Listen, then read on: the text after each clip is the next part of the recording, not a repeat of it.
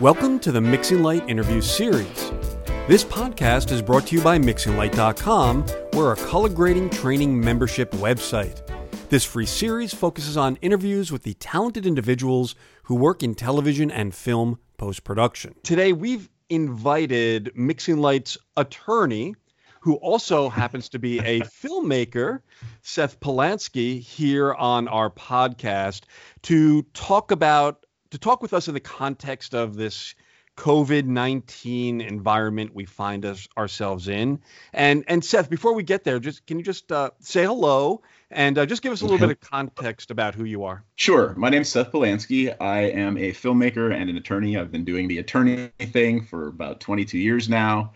Uh, the filmmaker thing for about half of that with my lovely wife and partner.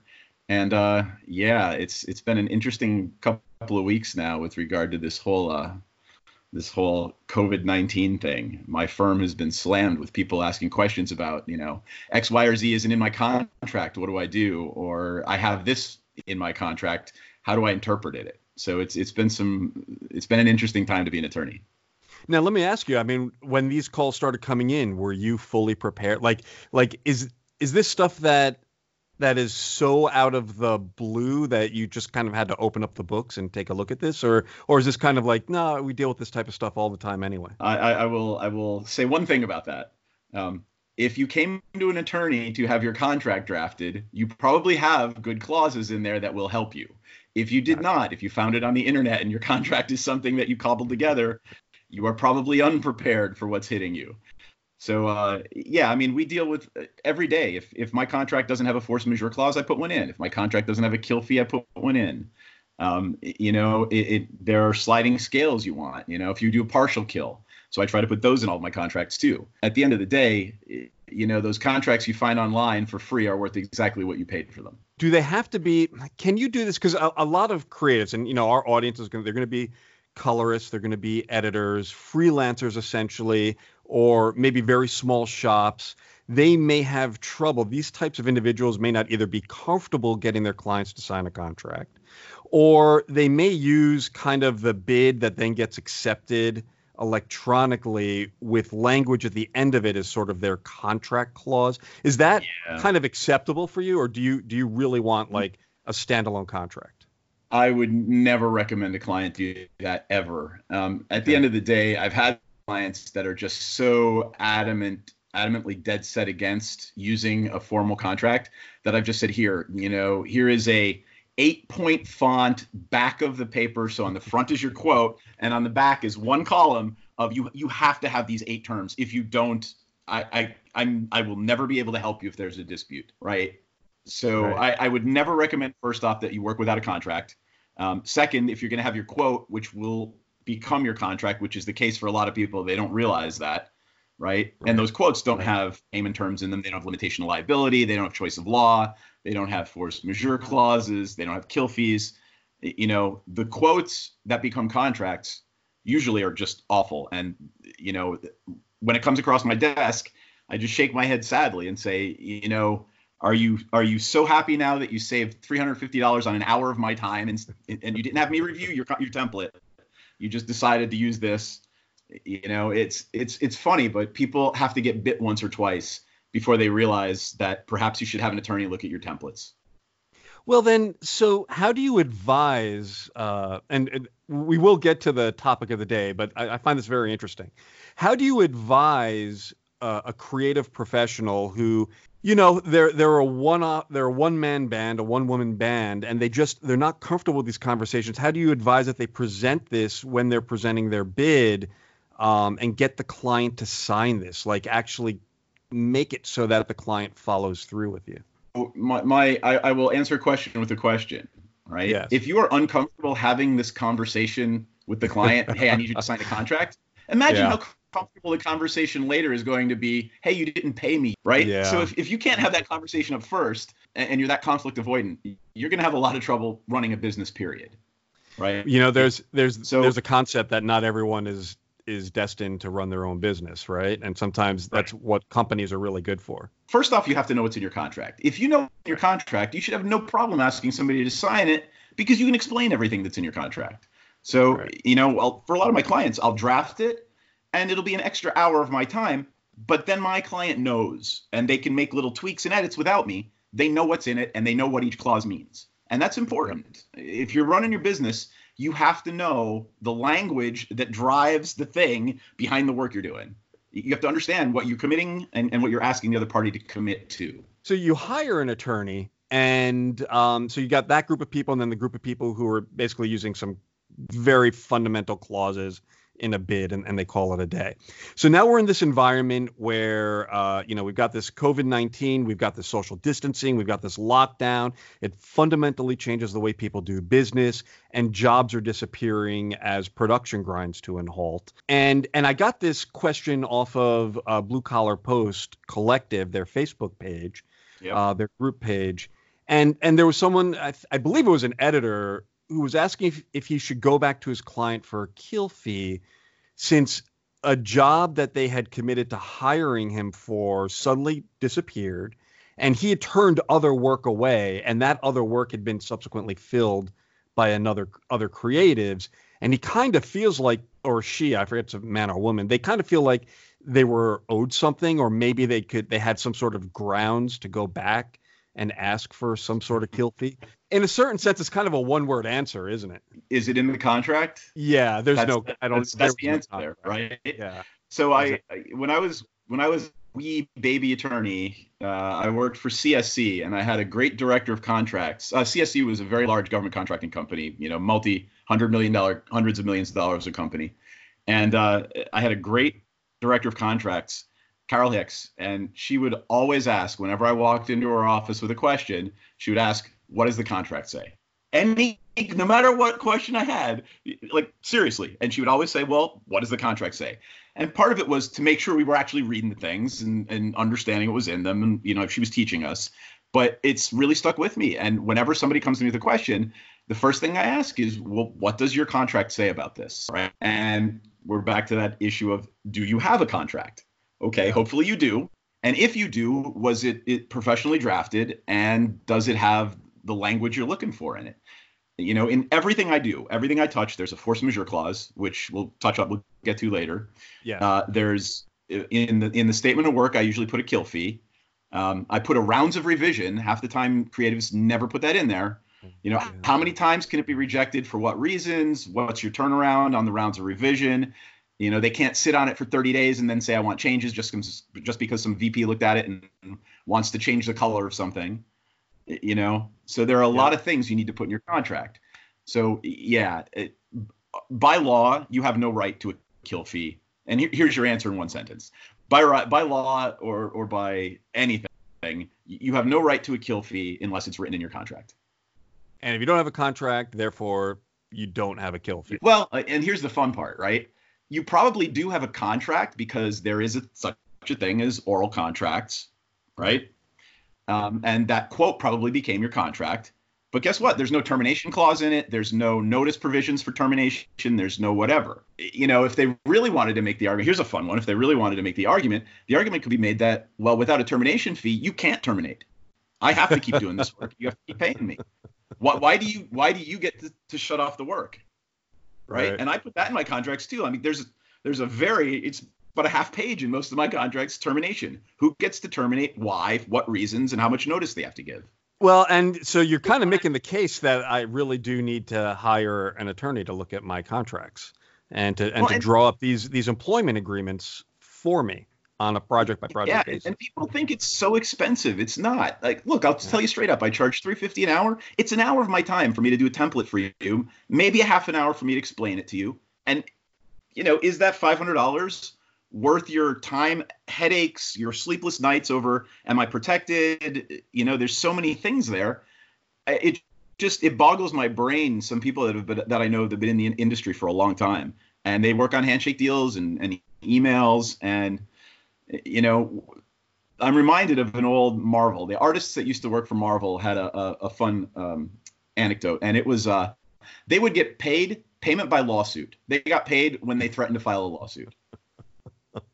So you know, it just it, yeah. it, makes my head hurt to think that people are still operating like that. And, and right. we know co- major corporations are operating like that. we, we know that they'll withhold payment if there's no if there's no penalty for them not making the payment there's no interest provision there's no late payment provision why would they pay you on time who cares well and in fact i've even there's a, a lot of really good uh, collections advice that says you actually put early payment clauses in there because some of them have no choice but to take advantage of that if they're publicly traded own, and it's it's yeah. by their own uh-huh. terms yeah. And what you you just give them a 10% discount. Say, hey, look, if you pay early, if you pay 15 days, we'll give you a 10% discount. And that's, you know, you can actually cash flow projections. You can do monthly cash flow projections and really count on that money because number one, they want their discount. And number two, they're required to. Exactly. So, all right. So let's take us now into the current environment. And let's assume that uh, you do have a contract. And let's assume I've hired sure. you and I've got a contract. And now a project has disappeared on me what what what's the legal landscape that we're we're operating under right now? So we're we're in a very very odd position in that um, a lot of I'm already seeing it with small businesses. One of my friends, particularly and, and also a client, runs a landscaping business in Virginia, and of course, you know the workers can't go to work, that he can't go out, and the insurance has already denied his claim, saying that uh, this isn't force majeure um, you know, it's not an act of God; it's an act of government. So I, I think there's, Whoa. I think we're going to see an amazing, yeah, I think we're going to be seeing an amazing amount of litigation over this. I'm not a litigator, and you know, if I were, I might be, you know, sitting in the corner like, you know, but you know, I, I just, I, I, can't imagine that we're not going to see a, a, huge amount of litigation over over insurance claims uh, based on this, the upcoming few weeks. So the force majeure co- uh, clause that specifically refers to act of God, acts of God. Oh, well, here right? I'll, I'll, tell you. So it it basically comes from Latin, meaning superior force or major force, right? Force majeure. It, it literally legally means an unavoidable event that no matter what you do, you cannot possibly prepare for right? right? You can try to prepare for an earthquake, but you can't stop it. It's going to happen. You know, you know, there's nothing you can do about it. A hurricane, right? right? Now, you know, say a major rainfall that floods. Well, if you built your business on a floodplain and don't have flood insurance, force majeure is not going to be covered covering you there, right? But it's it's things that are completely and utterly unavoidable. My argument would be that these businesses should be covered. This business interruption insurance should cover them because it is a force majeure because obviously no one can stop a, a, global pandemic. You can't, no matter what you do, you you can't prepare for that adequately, right? And, and it'd be no different than declaring martial law after an earthquake, you know? Right. And you can't move, and that's why it wasn't the earthquake that got you; it was the martial law afterwards that got you. Well, and you know, this was part of why it took so long. It took almost 10 years to deal with all the lawsuits after 9/11 because of course the insurance companies didn't want to pay for anything because what well, was terrorism it's not an act of war it wasn't an act of war it was right. a terrorist act right so they, the, the litigation and the arguments were well this isn't force majeure it wasn't an act of active wars are have been settled to be force majeure but terrorism is terrorism war no war was declared so the insurance companies were arguing it. It was awful. So I'm the artist. I've hired you. I've got a force majeure clause. What is that clause going to say, generally speaking, and and how does that protect me? So what we normally what I normally put in a force majeure clause is if you're prevented by a force majeure from doing or receiving the work for a period of seven days, right? If, if a week, if there's something major going on for a week, then either party can terminate the contract without further liability other than that it's already set forth in the contract. Ah, okay. So either side gets it. So you're not just looking at it on one side and only I get to do it. it you would write it in that both sides get to do it. Yeah, sure. Because they need, yeah. like, say you have a force majeure in California this is a weird situation because this is a global force majeure. Usually yeah. they're localized, right? It's a flood in a state. It's quake. It's you know whatever happened, a, a hurricane, right? Usually force majeure forces are localized. This one is the entire world. Uh, so what, what what I'm normally thinking about when I write these clauses is that uh, the company should be able to go out and find another vendor to provide the services because you can't. And on the vendor side, the creative side, you know you obviously can't perform or the company can't receive. Let's say their their office is you know sitting in the middle of a fault somewhere in california. There's you know there, there's no computers. There might not even be a company left. You know you you shouldn't be required to go and show up and do some editing at a place that doesn't exist. So you should be able to terminate too right, right. so we want both sides to be able to do that if they cannot receive or deliver on um, you know for so many days. At that point now we now we come to the the kill fee right? If we've done it right, if there, if there's a termination for force majeure, then you get paid Ah. for work you've already done. You might not get paid for the work you were supposed to do because obviously it's an act of God and nobody could have predicted it. But at least Right. you know you're going to get paid up to the date of the actual termination. So you know you've got seven day in there where actually you might not be able to work or whatever, but there's going to be some indebtedness going on there. Make sense? Right. Yeah, it does. It does. So the force majeure is basically the trigger for w- or one potential trigger for the kill fee. Yeah, well, it's a trigger for termination.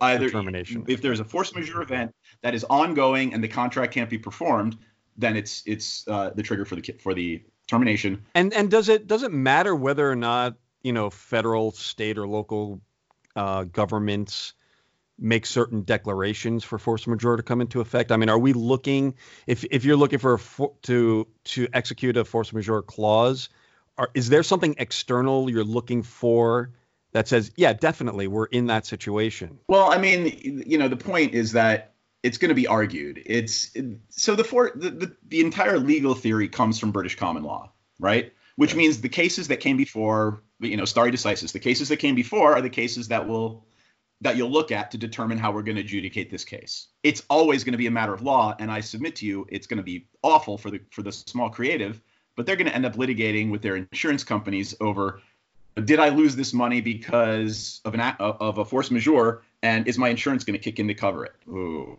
So this is another topic we probably should have a little chat about. Um, I, I, whenever I set up an LLC or an S corp or C corp for for a creative endeavor, one of the first conversations I have is not only do you need to do this, you need to get business insurance, and it's fifteen hundred bucks a year for small business Right. you know and that includes business interruption insurance about 50% of my clients do it the other 50 don't guess which 50% of my clients are sleeping better at night right now the ones who have business insurance.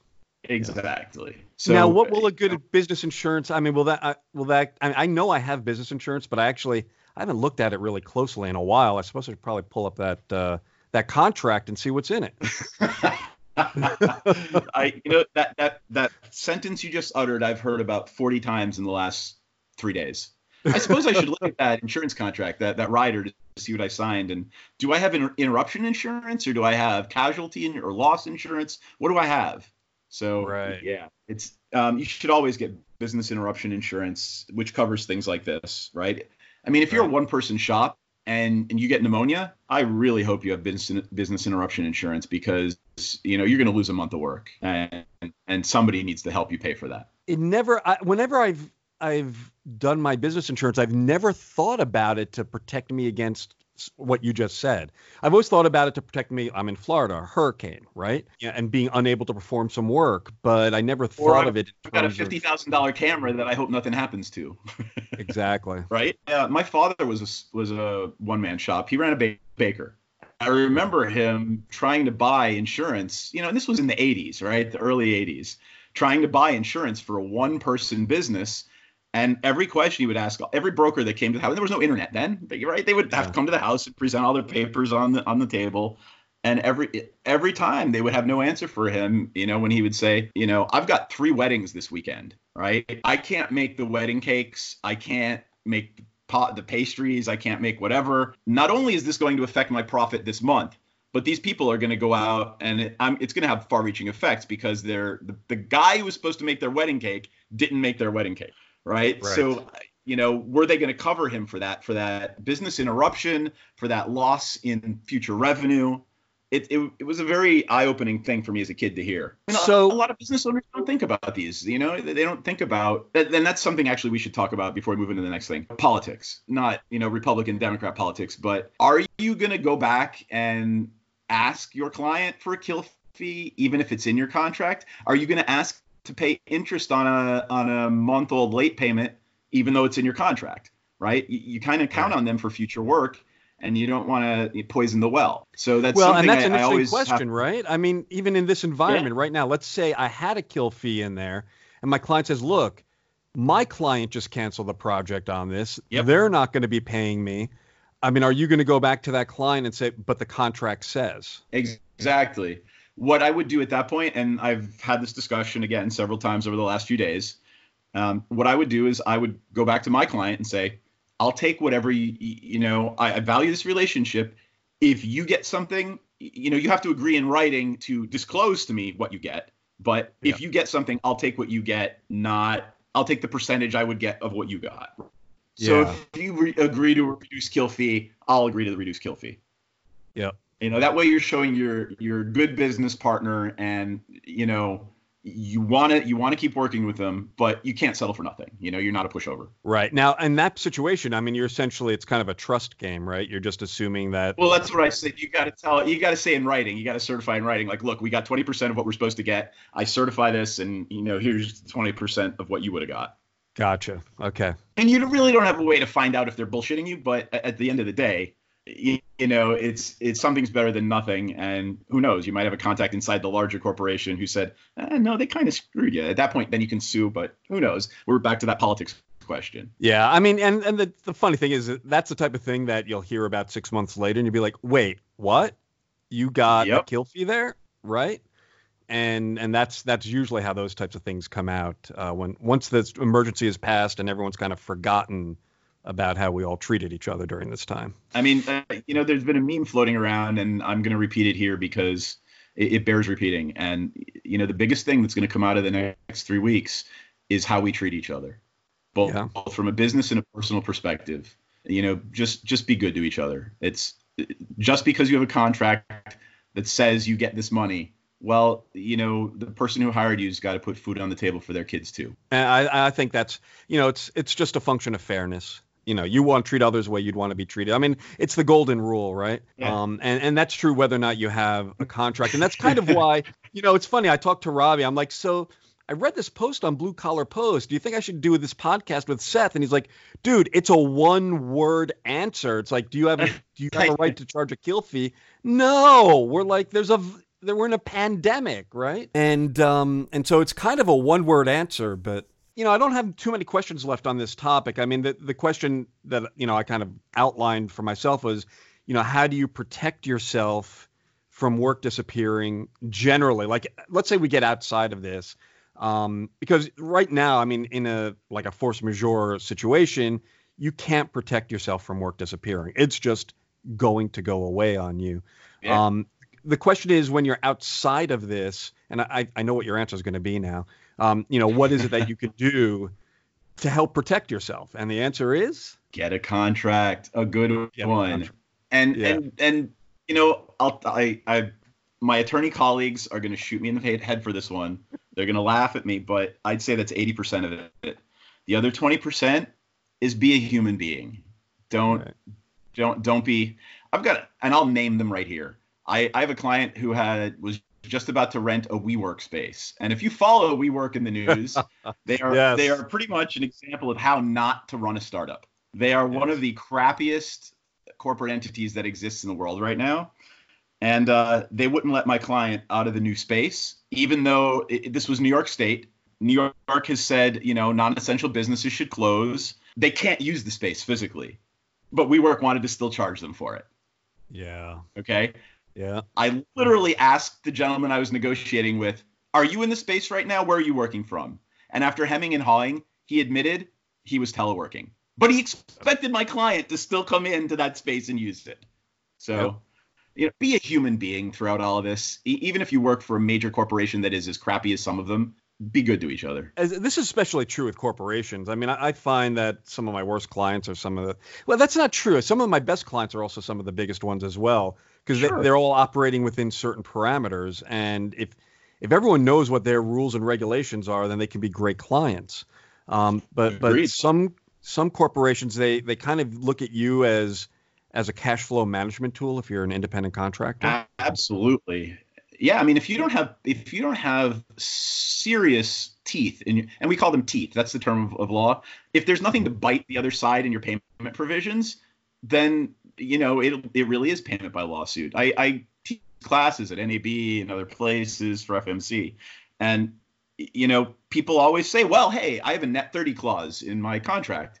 And my reply to that is, "Great. What happens when they don't pay you in net 30? Uh, yeah. What is your contract? Uh, it, well, it doesn't. Yeah. Yeah, that's my point, right? You'll get paid when they feel like paying you. Exactly and, right. that just kills me. You know, it's such an easy thing to put in the contract that and you don't even have to do payment for a late payment. You just put in, you know, 10% fee for late for late payments. It doesn't even have to be percentage or of uh, right. you know, an interest thing. It's just if you're late and even if you're late 6 months, you got to pay 10% extra. Cuz they're eventually going to pay you because you're going to sue them if the, the amount's big enough. As as a creative professional, what do you think the dollar amount is that corporations will say, "Yeah, they might sue over this." Because hmm. it's probably going to be a lot larger than you think it is. Yeah, right. I mean, what's what's big to me is uh, a rounding error to them. Right. I'll, I'll tell you straight up. If it's not fifteen or twenty thousand dollars, it's going to cost you that to sue them. You know, twenty to twenty-five thousand is my bright line where okay, it might be worth your while to sue. Gotcha. And you would not believe how many little projects there are out there, ten and fifteen thousand dollars, where I look at my client and say, I can refer you to a litigator and it's going to cost you exactly what you'll recover. Yeah, that's terrible. Oh, there's another clause we put in, and you know I don't always talk about it, but it is uh, you know, the prevailing party will have their legal fees paid in any dispute here under. Right. Does that they're not that factors into you. the other side's side's thinking no, on that? Like, if, no. I mean, most of the time they don't care because they won't catch yeah. it because it's like, yeah. oh, whatever. It's, it's a joint. You know, most contract negotiators for large companies aren't attorneys. They're actually contracts professionals. And I don't say this that they're stupid or dumb or not well trained, but they're not attorneys. They're professionals who work in contracts, right? And they are usually trained if the clause is mutual, then it's generally acceptable. So they don't think about the overarching issues there. You know, you can get your legal fees paid, the corporation can get their legal fees paid, but realistically, the corporation doesn't care. They're not going to sue somebody for ten, twenty thousand dollars. Right. Right but you know it's a big deal for you. All right. Well, Seth, thank you very much. I mean, uh, uh, you know, it's a it's a confusing time right now. We're we're in a situation that way more people are having to deal with this than and all at once and yep. and from multiple clients possibly. I mean, you know, you might have had three or four jobs lined up and and they might be put on hold very very quickly. Uh, one after the other, and and kind of you feel like you're swimming in the nether. And the way you fix that problem is by getting information and understanding what your rights are uh, and where your rights end. Get a good contract. That's uh, you know, if I had to say one thing about this entire conversation, just make sure you have a decent contract and you know what's in it. Well, Seth, so if uh, so if someone wants to talk to you about getting their contract done, where can they find you? Uh, I'm a partner at Foundry GC, so they can find me at foundrygc.com or they can call me at 240 481 3742. I am Seth C. Polansky on Facebook, although that is a, a, really political place for me to be a raging liberal. So maybe not there's that there may not be the best. Well, at least you me. forewarn them, right? If you can't handle it, don't don't look at it. You know. Uh, and you know, if I can plug the other projects, um, the documentaries my wife and I make. Uh, Eye of the Beholder: The Art of Dungeons and Dragons is on Amazon right now. It is a documentary about um, the art of Dungeons and Dragons. It's a pretty cool thing. We flew around the country and interviewed our favorite fantasy artists. It was awesome. That's and the awesome. doc we're working on right now is uh, igniting the spark, the story of Magic: The Gathering. So we're doing a documentary on the history of this this amazing card game that uh, you know people have been playing for 30 years. Yeah, that's terrific. I saw actually. I think today you had some posts up on your Facebook page about that. And yeah, and, well, uh, we we we just made it back from Seattle before everything blew up. So you know, it's, it's quite likely Kelly and I are uh, asymptomatic carriers. So we're sticking around the house for the next two weeks. You quarantined yourself, have you? Yeah, absolutely. You can also be found on LinkedIn Learning. I mean, you you are like you yep. said, you mentioned earlier in this conversation, uh, you do go around to uh, conferences that you know people listening to this podcast are likely to go to. And you do have a LinkedIn Learning uh, course on contracts, I believe, right? Absolutely. And I'm working on one on intellectual property. Uh, I, my garage is now fully fledged studio, and once the weather gets warmer, I will record my talking head stuff out there. That's awesome. Well, you know, Seth, I know, um, as you know, as with many of us, time, our time is money. And uh, I thank you very much for taking the time to talk with us here on the Mixing Light podcast. Thanks a lot. It was great being here. And uh, stay safe out there. Wash your hands. Excellent advice. And yes, wash your hands. And we will be back at a later date with another of our one on one interviews with various creative professionals. For MixingLight.com, my name is Patrick Inhofer.